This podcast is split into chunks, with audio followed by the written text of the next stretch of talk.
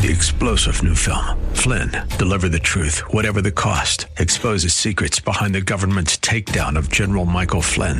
Flynn knew what the intel world had been up to. He ordered the first audit of the use of contractors. This set off alarm bells. He told the truth. He was the most dangerous person for Donald Trump to hire. They had to get rid of Flynn. Flynn, deliver the truth, whatever the cost. Available now. Watch it today. Go to salemnow.com. Salemnow.com.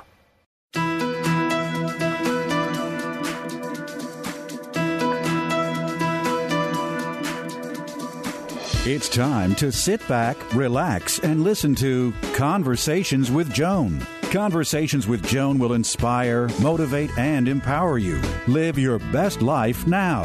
Listen, learn, think, and decide. And now, here's your host, Joan Herrmann.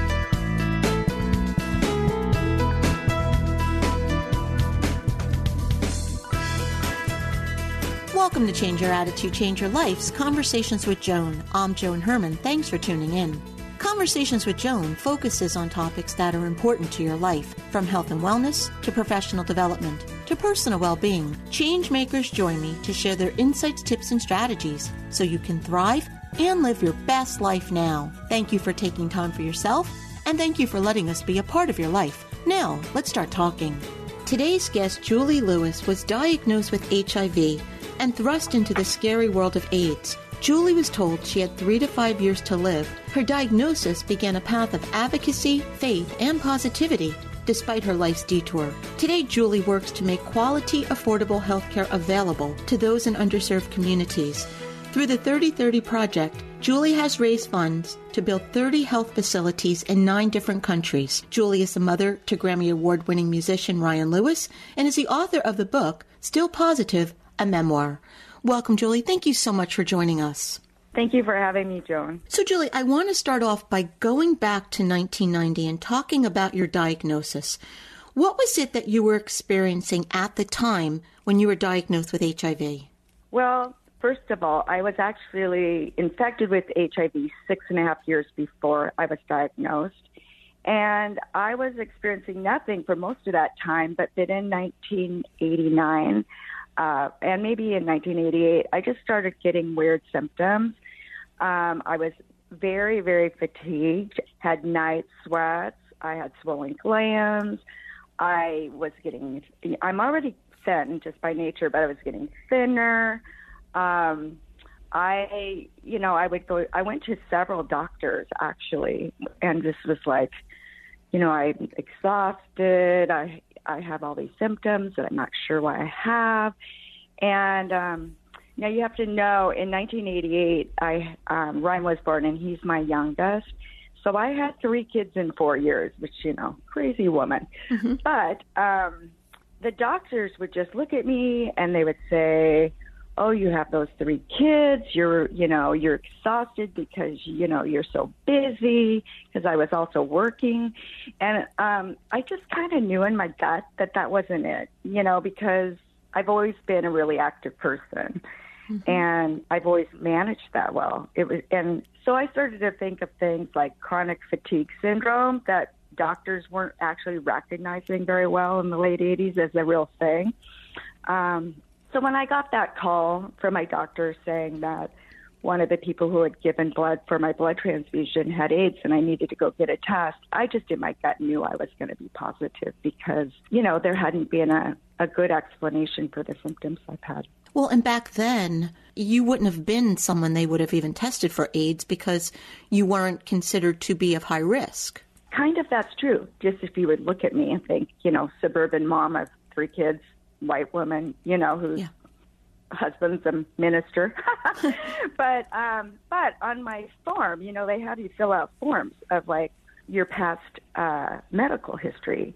And on all those forms, I put that I had a blood transfusion in 1984, which was a clear risk for HIV at that time. Right. But nobody would put that together because of what I look like and who I am. So right. So in some ways, my, one of my questions is like why? you know, why didn't anyone see that as a risk? You know, because it was a clear risk. So once you were diagnosed, what was your treatment protocol? Um, well, when I was diagnosed, there was one drug. It had just come out of drug trials, and that was AZT. And um, we, uh, people with HIV and AIDS, had to take it every four hours. So I was given like a little pill container that had a timer on it, and every four hours it would beep, and then you would take your medicine. And it was very important to take it because um, you could actually develop drug resistance to the drug if you didn't take take it on time and have the right amount in your system all the time. And that made me super sick. I mean, like AZT was our, you know, it was kind of this only hope drug, but also, oh my gosh, it it just had so much side effects. Um, I was very ill. Well, in addition to the side effects of the drug, how far did your disease progress? How sick did you become? I finally got an actual AIDS diagnosis maybe two years in uh, so like in 1992. And, and to explain what that means is um, if your T cell count went below 200, or if you developed an AIDS defining condition, then you, at that point, um, they would say that you have AIDS, not just you were infected with HIV. And I ended up getting an AIDS defining condition. My T cells never went below 200.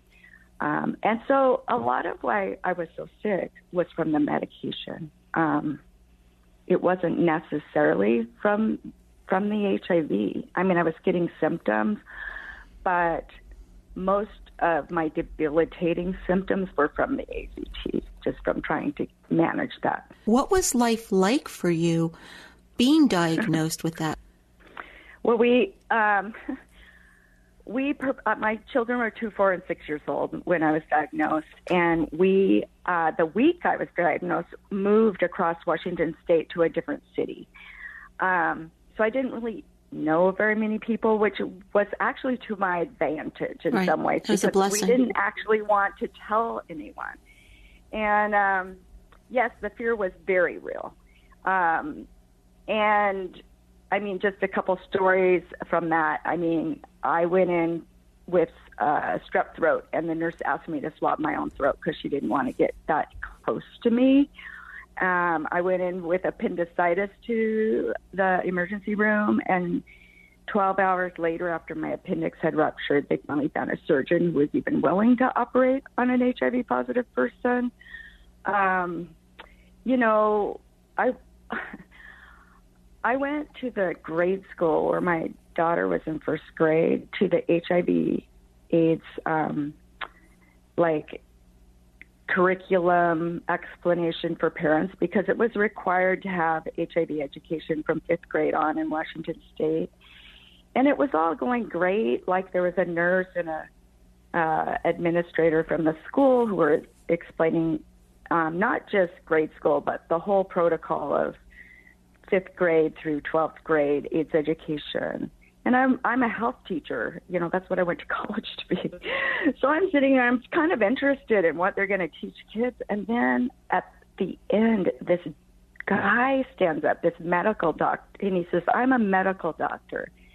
And I think that the National Institute of Health and the CDC are hiding things from us. I think there's lots of ways you can get this disease. Like he just went on and on, and I'm looking at him going, "Oh my God, I'm never telling any of these parents ever.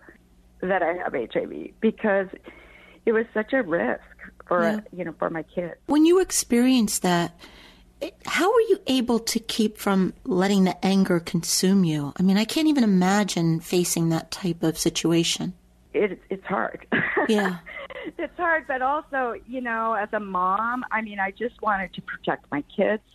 And so um, I I surrounded myself with a small group of people who I could just vent with and um, and who I knew would support me. And um, I mean, at some point, you just kind of have to let the um, the people who are be, are ignorant or um, afraid. I mean, a lot of it was just fear. People were afraid, and um, I did my best to kind of secretly try to educate people because I'm a health teacher, so that kind of was natural for me. And then I guess the other thing I did was I just kind of dove into denial. I, it's like after a while, waiting around to die and just trying to manage this, it's a lot. Mm-hmm. it's a lot for your system, and I don't really, I didn't really want my my kids, if I died, to remember me as an angry mom, or a fearful mom, or a sad mom. So part of that was just accepting on some level that I had this, you know, kind of death sentence. And then on another level, just pretending like I didn't, right. because I wanted I wanted to get joy out of every day. And so I'm doing that denial, getting joy, and at the same time, I'm writing my kids sort of letters to their adult self mm-hmm. so they would know something about me. So it was this weird place to live in. You know, so you were told by the doctors, Julie, you have a couple of years to live, and, and you just said, you know, you're sitting around waiting to die. But here you are 30 plus years later. Why do you think you're still alive? Well, that's that's the million dollar question. Mm-hmm. um, and did well, your faith play a role in this as well? This is a hard question to answer. I um, I think I was really lucky. I mean, just to be t- truthful, yeah. I have a brother who's also um, a 30 plus uh, HIV survivor, and so something in me thinks that our gene pool has like we have a strong immune system. So that's mm-hmm. you know, if there's two people who got infected in the 80s who, you know, survived 30, almost 40 years. Yeah. Um, I have to think that we ha- we started out with pretty strong immune system. Do you think I some of it, Julie, was your pretty... mindset? Because you almost made it sound like you didn't have time for this. You know, I have kids. I don't have time for this sickness. Do you think well, that didn't. played a role? I mean, I didn't, and I and I still don't. Yeah. and yet, and yet, I have to tell you, there were people just like me who had a strong faith, who who lived their life to the last second, who died.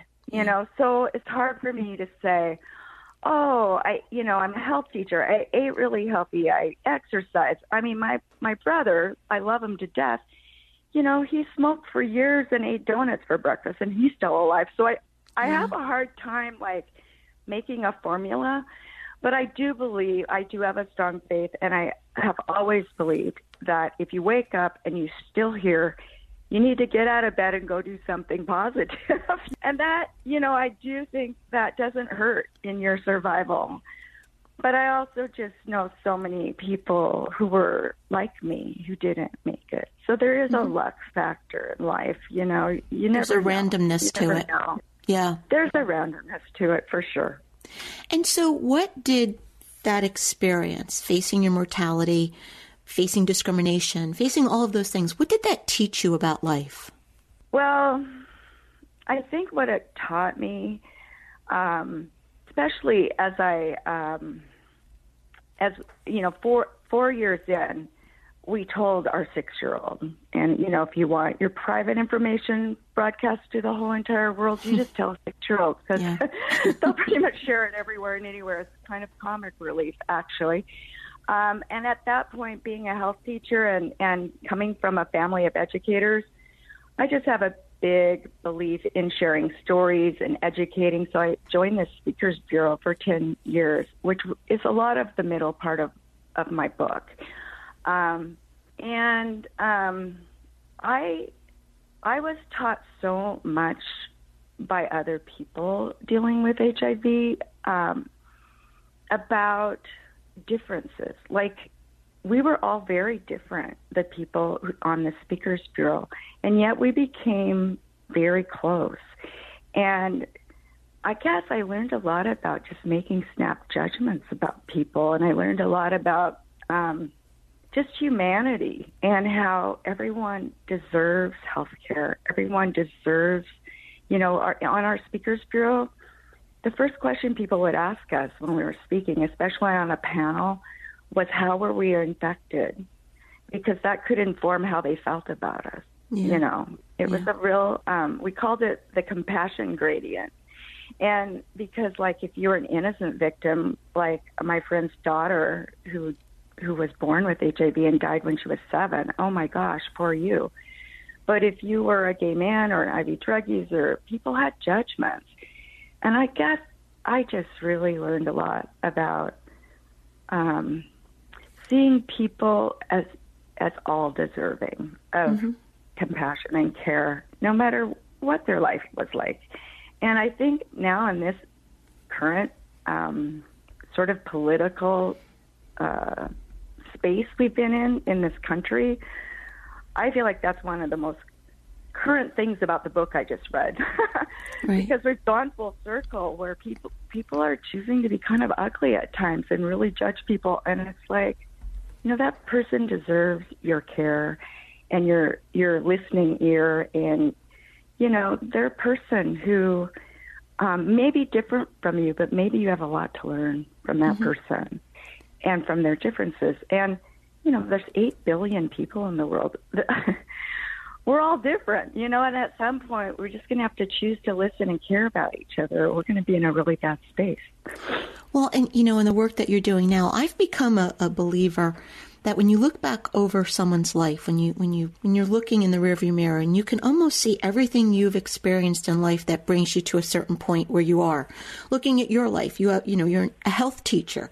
You went through this horrific experience of facing your mortality and then discrimination. You've learned compassion.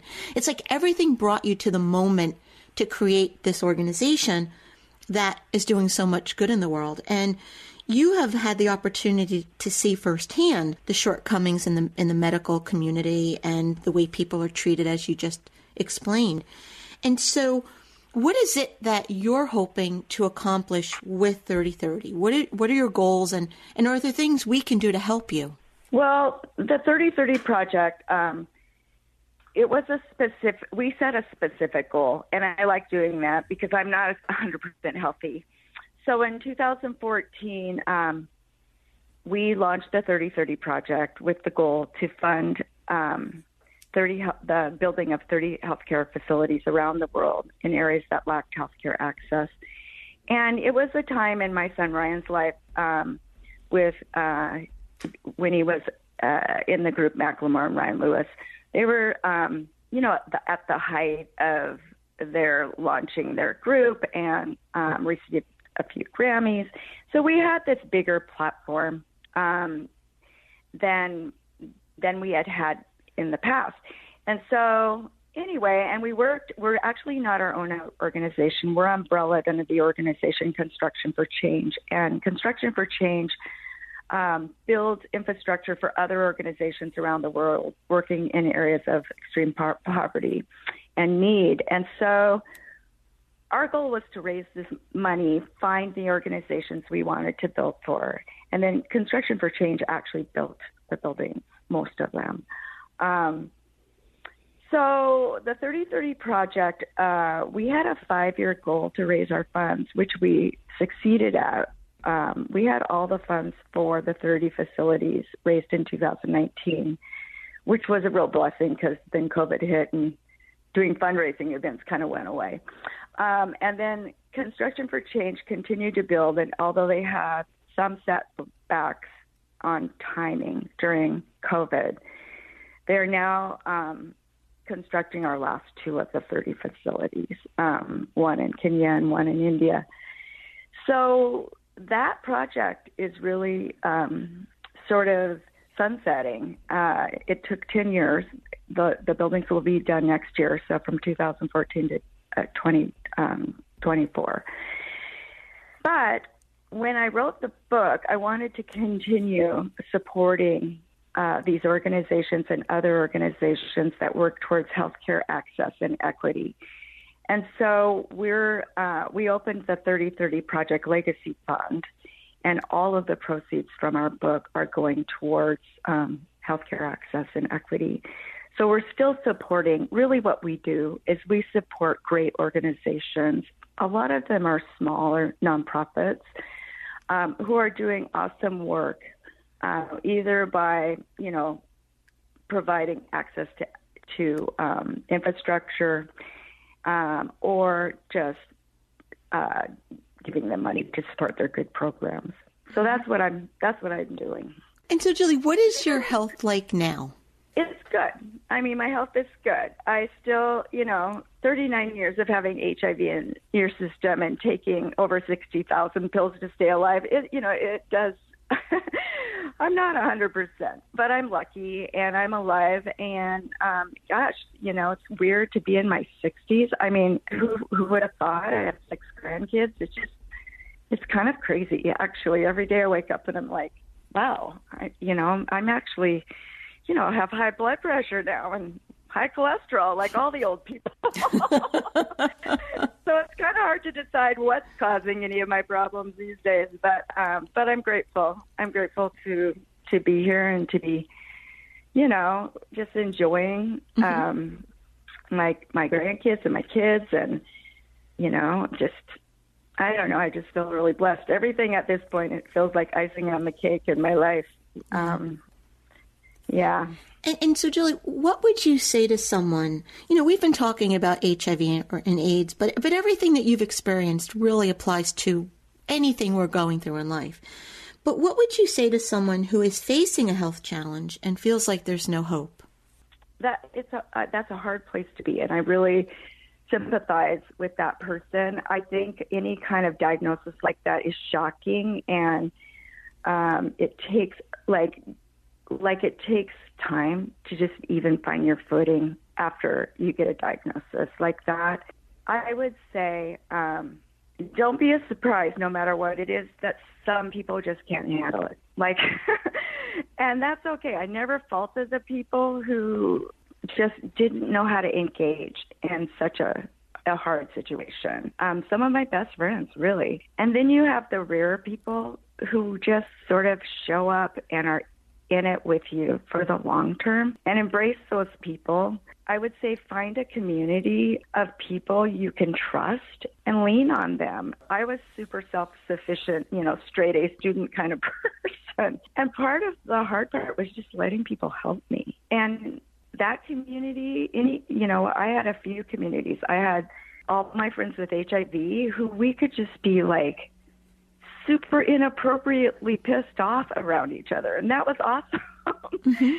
you know, with no apologies and have the rudest jokes about HIV. And, you know, it was kind of nice. It was a great outlet. But then on the other side of that, I had these Bible study women who wanted to, like, support me and my friends, other women friends with HIV, and they would show up with the quintessential casseroles, you know, and also just take our kids and babysit for free and all this stuff, which was also awesome. So I'm just, I guess with people, it's like create space for yourself so that you can find that spiritual or that, you know, positive grounding that you're going to need. And then, I don't know, it's like give yourself a break. Yeah. It, you will have good days and bad days and it's okay. You're going to have days when you just don't get out of bed because you're so depressed.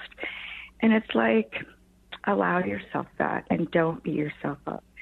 It's like, it's, it's a roller coaster.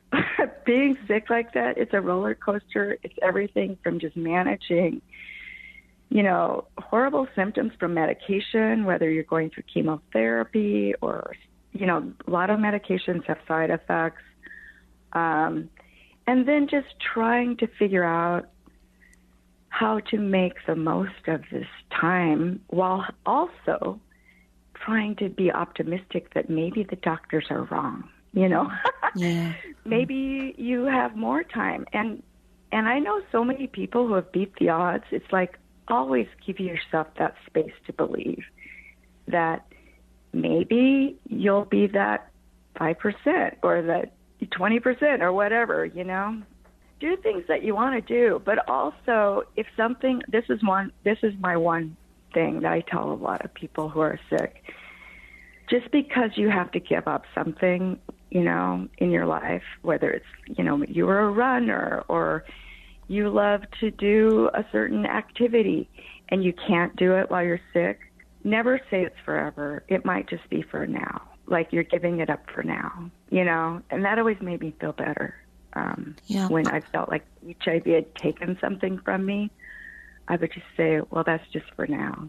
Well, and Maybe I have a I'll friend who, who was recently diagnosed with leukemia, and rather than saying, I have leukemia, because she said that makes her feel like there's an ownership, she says, I was diagnosed with leukemia. And it builds this wall between her and leukemia. Yes. I sometimes say I'm experiencing. Yeah. I, you know, I'm experiencing HIV, or you're experiencing cancer right now. Doesn't Right. mean it's forever. You Right. know, And that way you're not owning it. right? Well, you're giving yourself space to experience something else Yeah. better. And once again, Julie's book is Still Positive, a memoir. Julie, where can our listeners go to get more information about you and your work? Um, well, as far as the book goes, we have a website called still, stillpositive.com. Um, if you want to know more about the 3030 project and what we've done there and where we built and um, to see pictures and all that, uh, it's 3030project.org.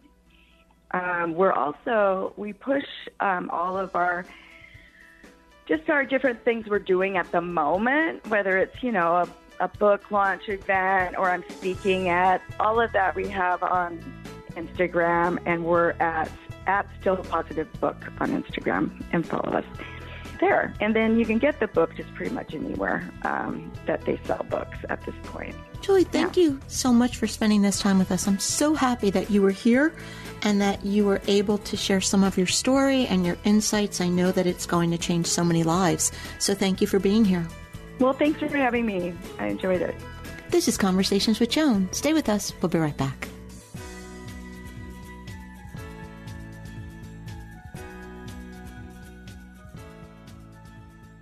Do you feel lost on your journey to health and happiness? Then let us guide you on your path. Personalized actions towards health. Your path is a series of choices you act on every day. We guide you on a personalized journey of dietary, exercise, genetic, supplement, and lifestyle choices that lead you to optimal health and happiness. Often taking the road less traveled leads to liberation. Your path is personal. Your journey, like you, is unique. Take action today. Head to bestpathforme.com. Again, that's bestpathforme.com. An invitation to appear on a radio show or podcast provides you with the opportunity to showcase your knowledge while promoting yourself, your products, and your business. It can elevate you as an expert, boosting your reputation, but only if you make a good impression. If you want to stand out as a great guest who is remembered, celebrated, and gets invited back, you need to give the host and listeners what they want while communicating with confidence and charisma. Hi, this is Joan Herrmann. After years on air, I can tell within minutes if a conversation will be stimulating or not. Being prepared with a compelling message makes all the difference. In my training program, It's Your Time to Shine, I provide valuable information that will empower you to make the most of any media appearance. You work hard to get the booking, so don't waste the opportunity because of a lack of skills or preparation. To learn more, visit joanherman.com slash media training. That's joanherman.com slash media training. It's safe to say that most people are seeking fulfillment in their life, yet many are unsure of how to actually get there. It's especially true when we're constantly satisfying obligations and getting caught up in the details of daily life. Finding fulfillment is an intentional journey. When we find and follow our soul's longing, we open a direct path to feeling fulfilled. While there's not any specific formula that guarantees fulfillment, nor a one size fits all plan, there are important steps which help us pursue and achieve satisfaction and fulfillment. It doesn't have to be challenging and it can even be fun. And it's definitely easier with consistent action. Here's one critical piece. Ask yourself if you're acting on this most days pursuing your passions. Our passions drive us and motivate us. When we pursue things that bring us pleasure and a sense of purpose, we can't help but feel more fulfilled. Passions are those things we feel excited about, the things that make us want to jump out of bed in the morning, and they're generally tied to our values and convictions, which means that they hold deep meaning and significance to us. Therefore, when we follow our passions, we're pursuing the things that mean the most to us. This gives our lives an overall sense of value, purpose, and worth, which leads to greater fulfillment. So, if you're looking for ways to find fulfillment and satisfaction in your life and you'd like to hear the rest of these steps, connect with me at lindamitchellcoachingandhealing.com. An invitation to appear on a radio show or podcast provides you with the opportunity to showcase your knowledge while promoting yourself, your products, and your business. It can elevate you as an expert, boosting your reputation, but only if you make a good impression. If you want to stand out as a great guest who is remembered, celebrated, and gets invited back, you need to give the host and listeners what they want while communicating with confidence and charisma. Hi, this is Joan Herrmann. After years on air, I can tell within minutes if a conversation will be stimulating or not. Being prepared with a compelling message makes all the difference. In my training program, It's Your Time to Shine, I provide valuable information that will empower you to make the most of any media appearance. You work hard to get the booking, so don't waste the opportunity because of a lack of skills or preparation. To learn more, visit joanherrmann.com slash media training. That's joanherrmann.com slash media training. This is WNYM, Hackensack, New Jersey, New York City.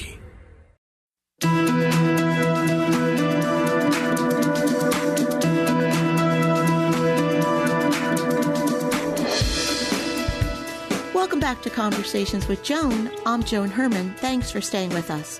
The increase in the number of people starting their own businesses in the United States has surged. Joining us today to talk about how to get a running start with a micro business is Elaine Pofeldt, a small business specialist who is the author of The Million Dollar One Person Business. In her new book, Tiny Business, Big Money, Elaine provides a guide to making it big while keeping things small. Welcome, Elaine. Thank you so much for coming back on the show. Thank you, Joan. It's great to be here. It's always great to reconnect with you. You know, I agree because this is such an important topic, particularly today, because as I said, there has been a surge in people starting their own businesses. What do you think, Elaine, has led to this increase? I think it's exhaustion from the pandemic. Honestly, I think a lot of people were in work situations that weren't ideal for them. They weren't healthy for them. They maybe were working for a, a boss who uh, didn't appreciate them, a company that was not compensating them appropriately for the cost of living and for what they were contributing. And it's almost like when you're at the gym and you are uh, doing push ups, say, and your arms get to that point where you can't do another push up. I think the pandemic was like that. People had to do so much extra work and so much extra emotional coping. They just couldn't cope with any um, any more discomfort at work, and they rethought their lives and they started experimenting with starting a small business. Something that is hard to do when you have to commute, but when people aren't commuting, they're at home and they've gotten back an hour or two a day. They can very uh, privately try starting a business, see if they like it and a lot of people are discovering that they're really good at it and they had no idea that they were actually good at it. So then they can kind of take the ball and run with it and say bye bye.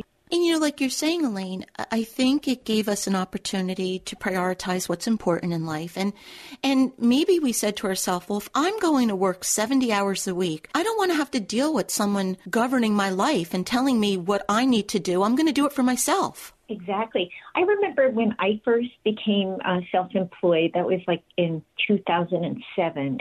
And I had three children, then uh, ages four and under. And I remember being able to go to a doctor's appointment without telling someone. And it was the first time I felt like an adult able to govern my own life because normally I would have had to ask my boss if I could take a few hours off to take care of my children, which is a responsibility that I have as a parent um, and have to justify it. And I thought, wow, this is so liberating. I will never go back. And I never did go back, honestly. Um, because once you have a taste of that freedom and you have the confidence that you can earn a living on your own terms, why would you go back to that? Because you can still work with the exact same people as a freelancer in many industries or as a consultant and still do the same high level work without a lot of the hassle. Yeah, I agree. I don't think I could ever sit in an office from nine to five again and just be that constricted after having my own business for 11 years. And you know, Elaine, we hear so much about people quitting their jobs at record rates and that there are all of these open jobs that employers can't fill.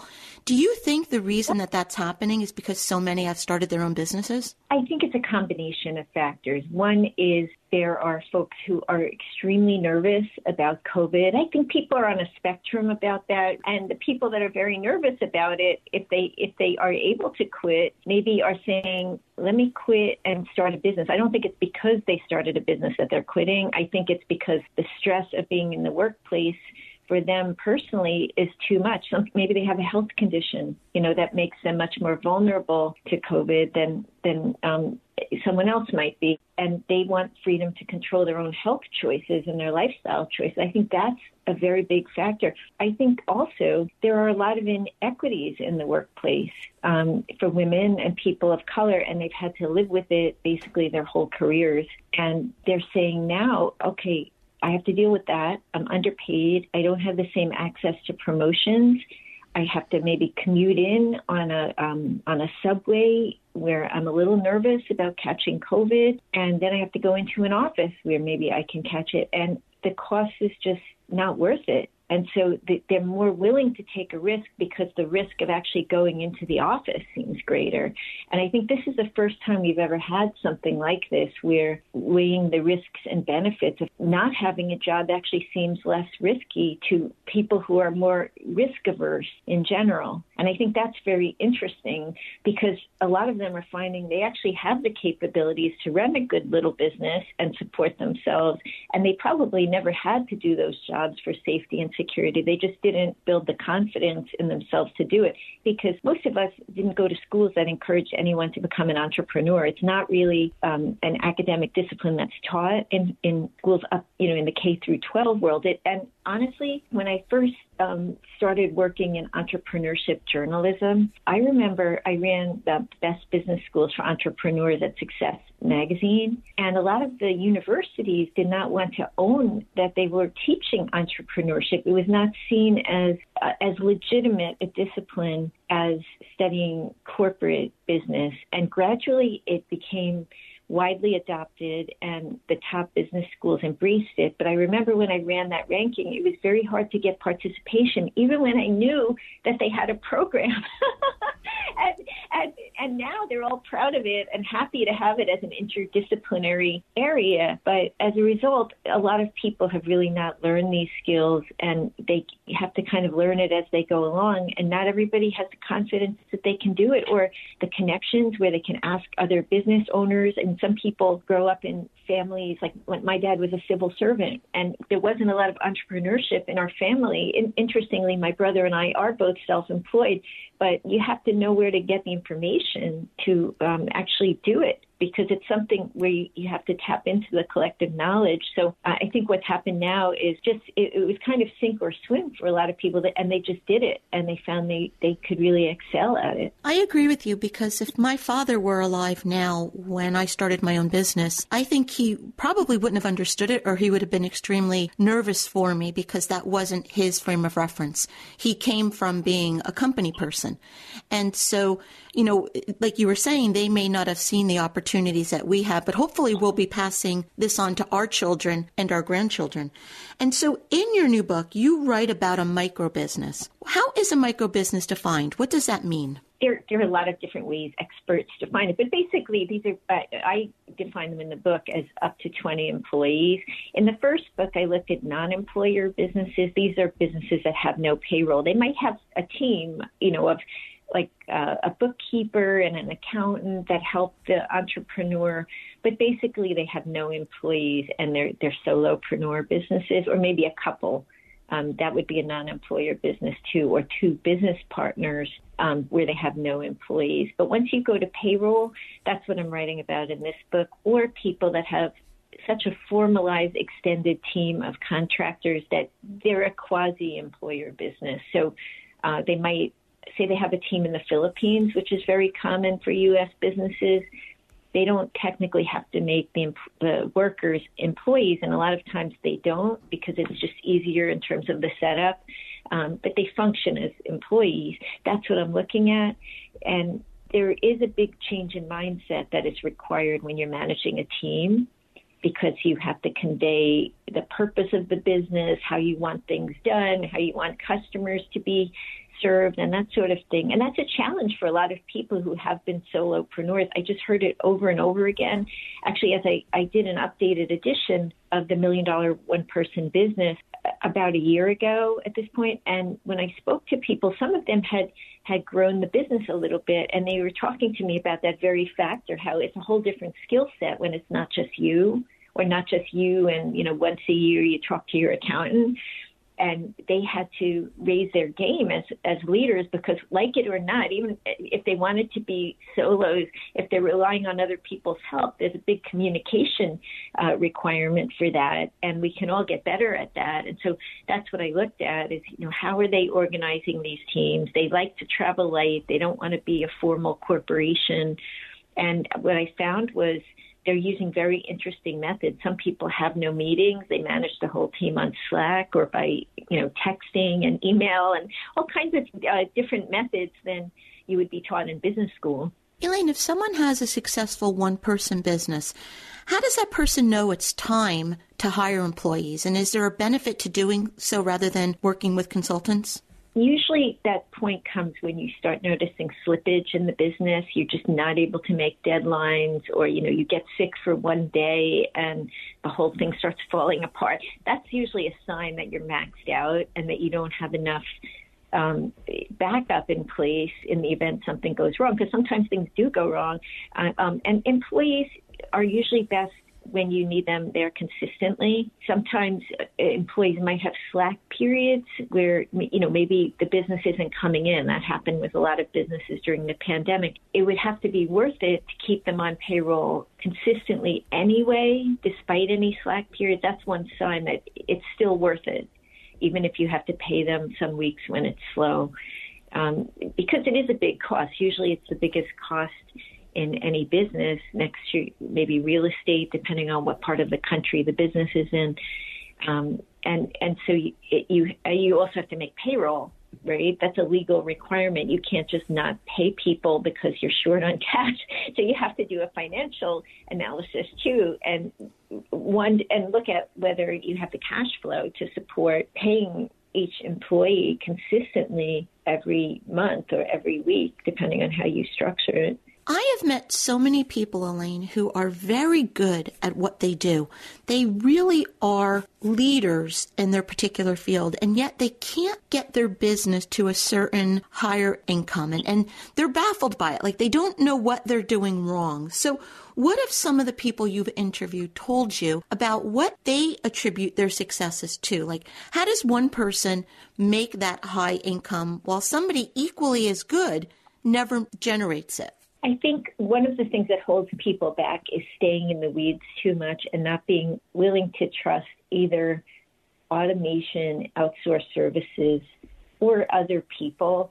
And in, in, the book, I look at this continuum that people can go down. Usually, the first best step, if you feel like you're not maxing out your revenue, is to take time to look at how you're spending your time during the week. I, I work with a business coach, and he had me do this. And you literally create an Excel or a Google Sheet and put down what you do every hour of the day and take a look at where are you spending time on tasks that could be done with technology if you took the time to set it up, um, an outsourced service, or by somebody else.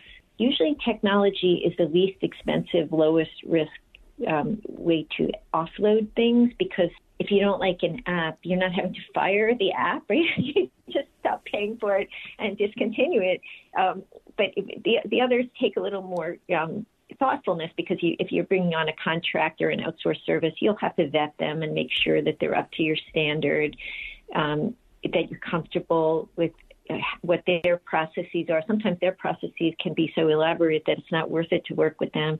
Um, and then when you get to that point where you really need a contractor constantly or an outsourced service constantly, that might be the point at which you consider bringing someone in house. I would say the first step is if you're not maximizing revenue, they almost all use automation. I did a survey and where I surveyed the entrepreneurs in the book about their best practices, and all of them, 100% of the businesses I surveyed, it was um, 49 businesses, use contractors. 90% use automation. Um, and, and, and that tells you a lot. You know, they're not doing all the work of the business themselves, even if they're just, you know, a two person business. Um, they're, they're relying on somebody other than themselves or something other than themselves.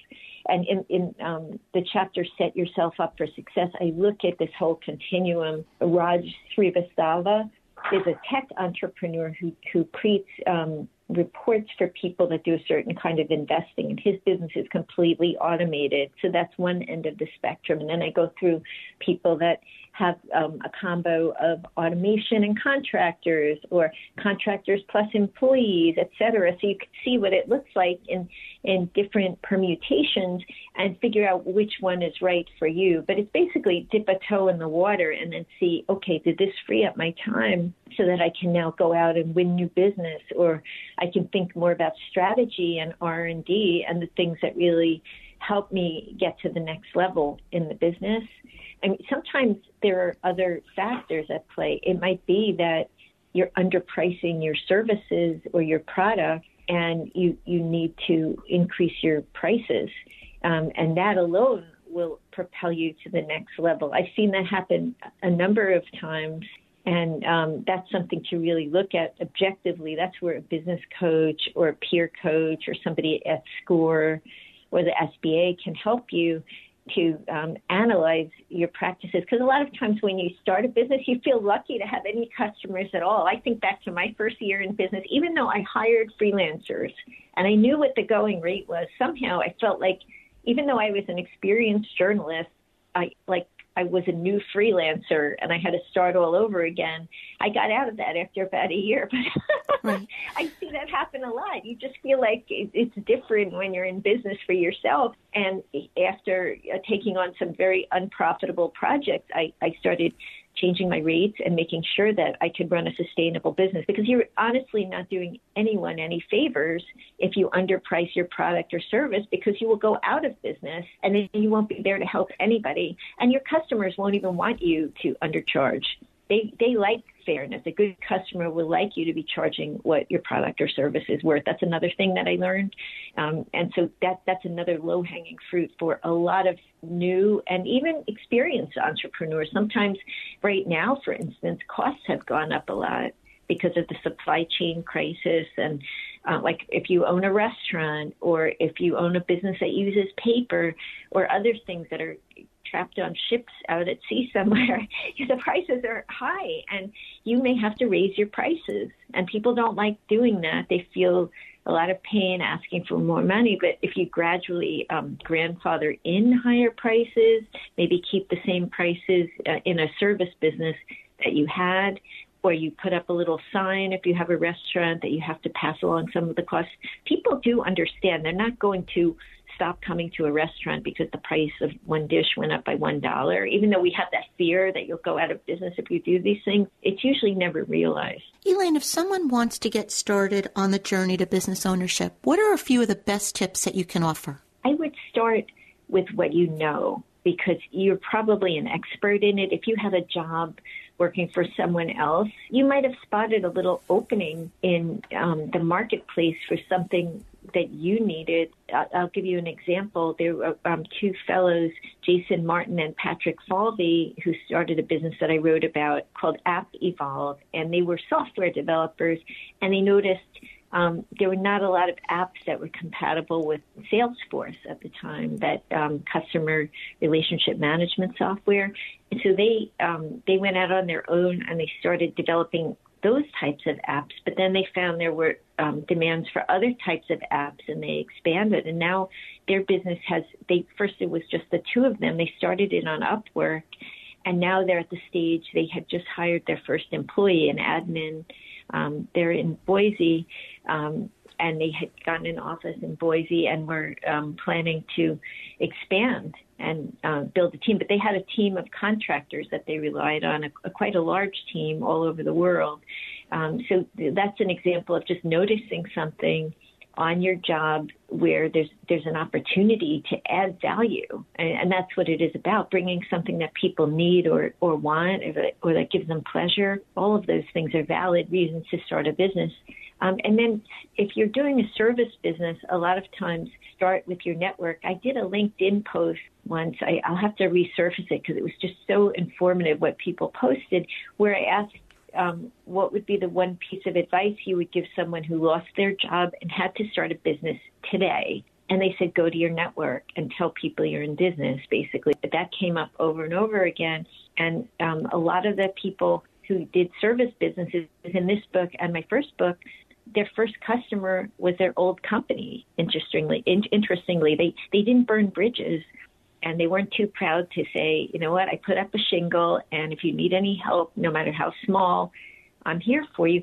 Because there's there's something else that happens as soon as you have business and you start getting booked. You and I were talking at the beginning of this call before we started about being really busy. It does give you confidence that you can um, you can turn things down that aren't a good fit, that you can charge the right prices. If your dance card is full, if you don't have any business, it's harder to have those conversations where you're talking with a new customer and they say, So, what other projects have you been working on? They don't want a whole roster, they just want to hear about one. If you have none, you won't feel confident.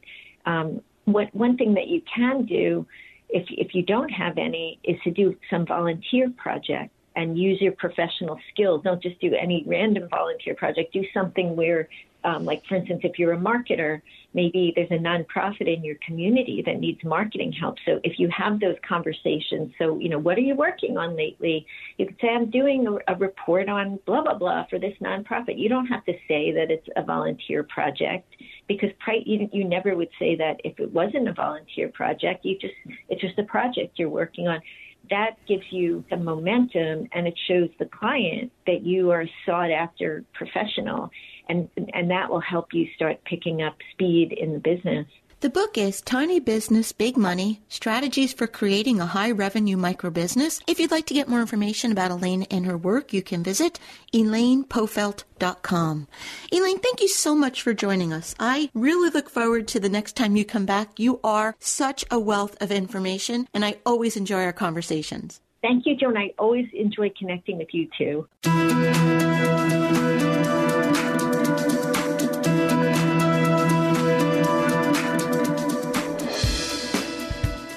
For joining us. I hope you found the show informative. At Change Your Attitude, Change Your Life, we believe that knowledge is power. Take what you've learned, apply it, and live your best life now. Remember that the information provided is the opinion of our guest and should never replace the advice of a professional who knows your personal situation. If you'd like more information, visit our website, cyacyl.com.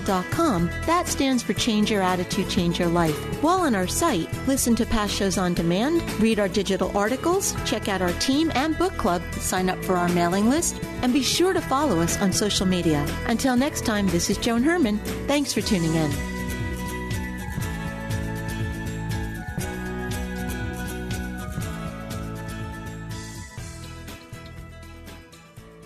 The preceding pre recorded program sponsored by Maximilian Communications. Three star general Michael J. Flynn, head of the Pentagon Intelligence Agency, knew all the government's dirty secrets. He was one of the most respected generals in the military. Flynn knew what the intel world had been up to, he understood its funding. He ordered the first audit of the use of contractors. This set off alarm bells. The explosive new documentary, Flynn, Deliver the Truth, Whatever the Cost, uncovers the facts behind this scandal. Flynn told the truth. He was the most dangerous person for Donald Trump to hire. I find out the worst enemy that I'm going to face in my life is right here in America. They took my assessment and they wanted me to change it. And I was like, I'm not changing it. They had to get rid of Flynn with in depth interviews, archival footage, and never before seen personal records of the man behind the headlines. I just felt like I was drowning. Flynn, deliver the truth, whatever the cost. Available now. Watch it today. Go to salemnow.com. Salemnow.com.